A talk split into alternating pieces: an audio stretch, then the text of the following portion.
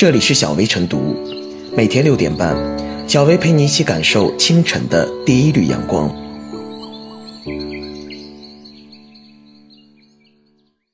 本期导言：以做团购和外卖起家的美团杀入了打车行业，和网约车市场原来的霸主滴滴抢起了饭碗。在南京运营一年后，到上海掀起更大波澜。过去一周，随着美团打车强势登陆上海市场，滴滴明显感受到了威胁，补贴大战逐渐升温，零元打车重现江湖。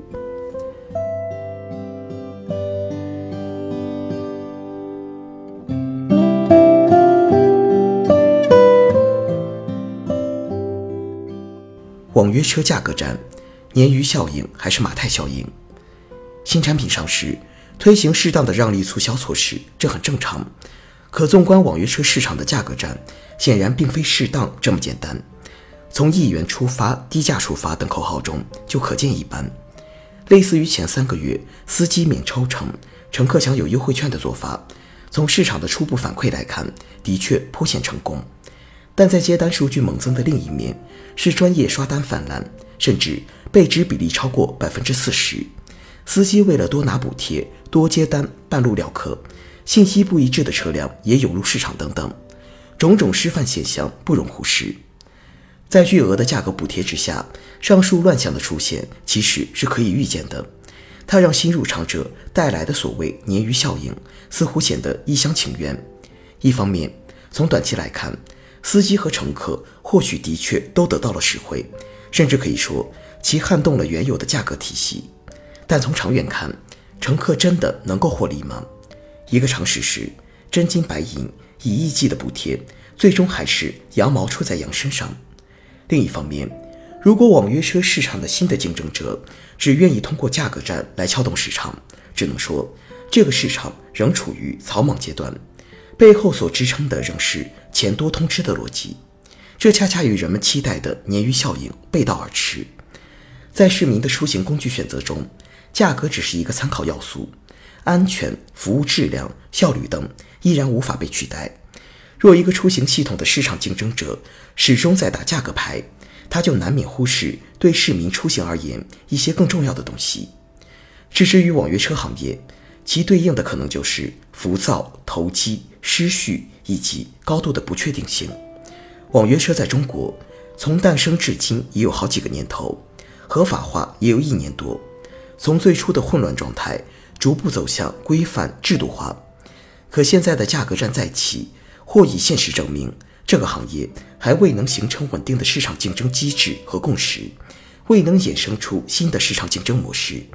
未能摆脱初创时期的惯性。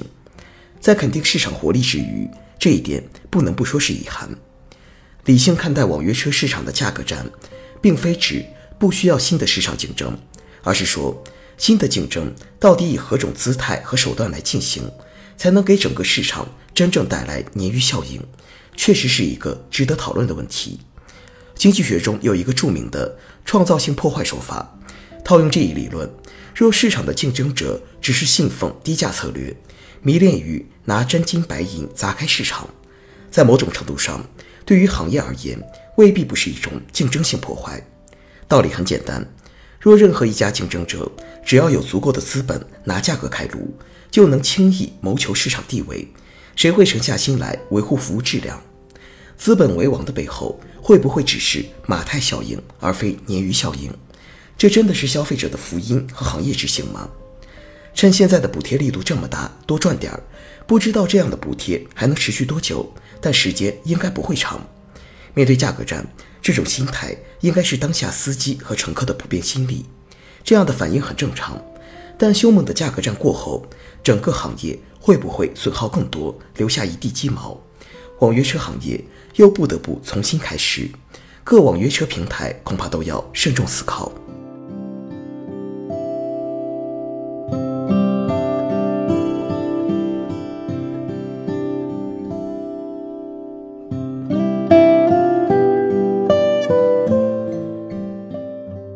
美的大战，今天薅羊毛，明天当韭菜。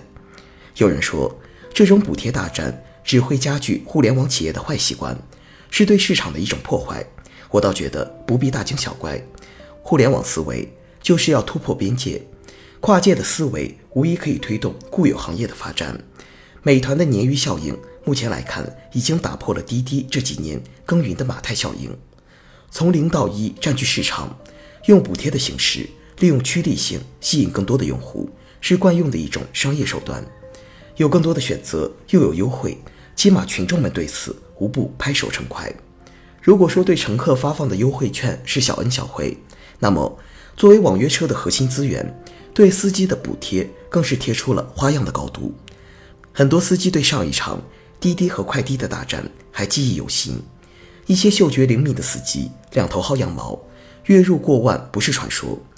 对于已经尝过甜头和没赶上上一波福利的司机们，他们比乘客更期待美团的到来。任何高额补贴所带来的繁华，不过像潮汐一样，来得快去得也快。开始之初，用户蜂拥而至来薅羊毛，但天下没有白薅的羊毛。一旦补贴减少，大战硝烟散尽，局势稳定了，企业也想割韭菜。为了迅速收回前期的投入，如果又在面临不断的丢失靠补贴而来的市场份额，那么只能从消费者身上想办法。类似的是，想想一家独大的滴滴就知道了，无论是薅羊毛还是割韭菜，最终所产生的平台粘合性显然都是最差的。所以说，手段可以用，但肯定不是长久之计。如今的网约车行业早已不是若干年前如春秋战国时期的混乱，显而易见，补贴只是打开市场的一块敲门砖。无论是对美团还是滴滴而言，双方的领头羊都很清楚，最关键的绝不是烧钱的豪气，而是最终看谁能在这场烧钱大战中活得更久。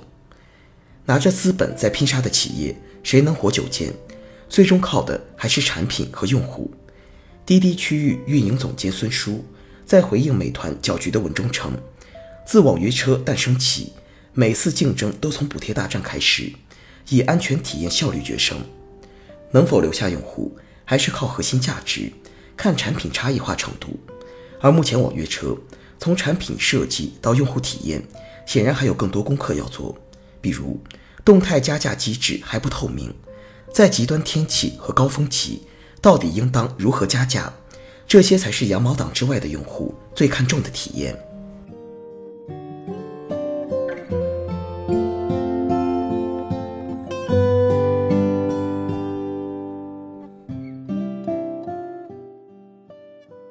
最后是小微复言，